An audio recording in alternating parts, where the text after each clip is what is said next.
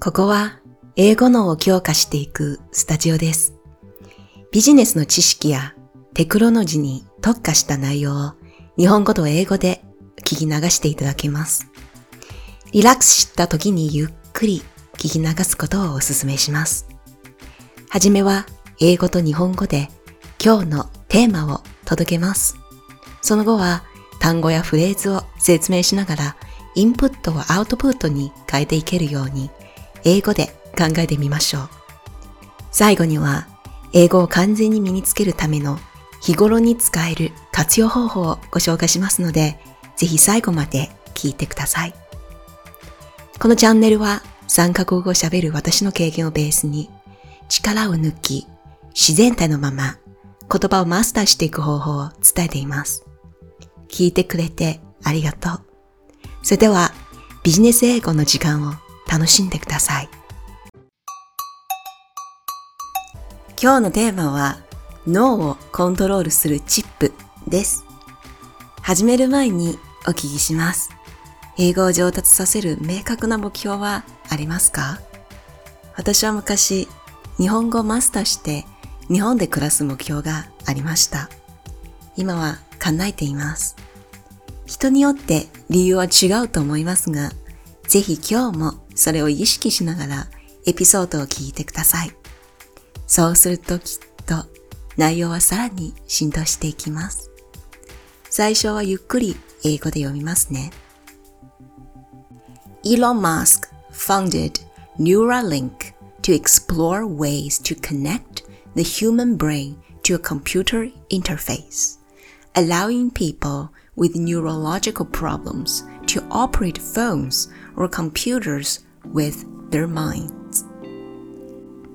イーロン・マスクは人間の脳をコンピュータのインターフェースに接続し、神経系の問題を抱える人々が、神経系の問題を抱える人々が頭を使って電話やコンピュータを操作できるようにする方法を研究するために、ニューラリンク社を設立しました。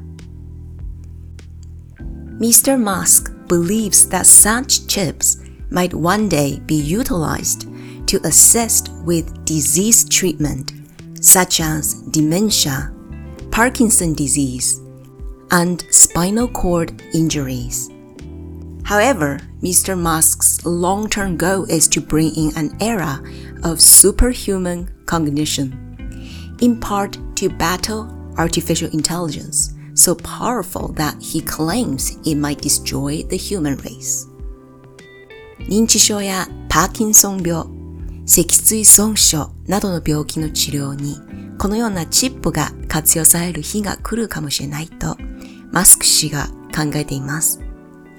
しかし、マスク氏の長期的な目標は人間を滅ぼすかもしれないと主張するほど強力な人工知能と戦うために超人的な認知の時代を作り出すことです。The company's device consists of a tiny probe with over 3,000 electrodes attached to flexible threads. thinner than a human hair that can then monitor the activity of a thousand neurons. 同社のデバイスは髪の毛よりも細くて柔らかい糸に3000個以上の電極を取り付けた小さな探査機で構成されており、これにより1000個の神経活動をモニターすることができます。According to the company, the advantage of this technology is that it can target extremely precise parts of the brain, making it surgically safer. It would also be able to use machine learning to analyze recordings and determine what sort of stimulation to give a patient. 同社によると、この技術の利点は脳の極めて正確な部分を対象とすることができるため、手術の安全性が高いことです。また、 機械学習を利用して記録を分析し、患者にどのような刺激を与えるべきかを判断することも可能になります。今日のトピックはかなり難しい単語やコンセプトもあるので、ぜひ今回の記事のリンクをクリックして文字を読みながら見てください。それでは単語の説明をしていきます。The first one is neurological. neurological は神経的、神経系。neuron というのは神経。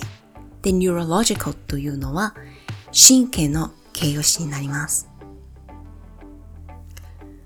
The next one is utilize. utilize は use と同じです。つまり使います。utilize はただ utilize は高いレベルの英語なので本の中とかオフィシャルドキュメントの中でしか出てきません。Superhuman Cognition これはイーロン・マスク氏が考えたコンセプトなんですけど、チップを頭の中に入れることで、超人的 superhuman cognition 認知を得ることができると彼は考えています。The next one is probe で、この probe なんですが、動詞でも使えますし、名詞としても使うことができます。ここは名詞です。つまり探索機なんですね。でちなみに月に送っている探索機も probe なんです。probe の隣にあるのは electrode。これはもう chemistry、物理とか、えー、科学の分野になるんですけど、電極のことなんですよね。electrode. The positive electrode or the negative electrode. えー、正の電極と負の電極とかはこちらの electrode という言葉で表現されています。The final one is surgically. こちらは原文読み上げます。The advantage of this technology is that it can target extremely precise parts of the brain, making it surgically safer. で、こちらの surgically というのは safer 安全という形容詞とくっついているんです。つまり、え手術的に安全ということなんですが、surgery は手術、surgical は手術的、surgically は副詞として手術的にというふうになります。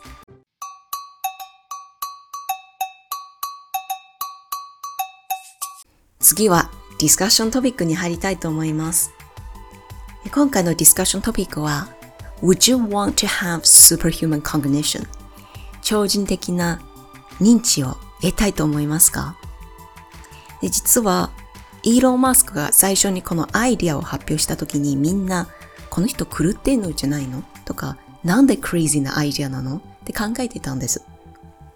もちろんイーロン・マスクには自分なりの理由がありますが、やはりここのチップを入れるだけで情報を得たり、情報をコントロールしたりするという超人的な力を得ることができますよね。で、これはもう昔から人間が言っているスーパーパワー、えー、超能力と似てるのではないかと思います。特にテレパティ、テレパシー能力と似てるんじゃないかなと思いますね。ただ、この能力を今の段階では患者さんに使うと、この記事にも出たように神経回路が壊されている方とか、脳のダメージを受けている方であれば、体はコントロールできないので、このチップがあることで随分救われると思います。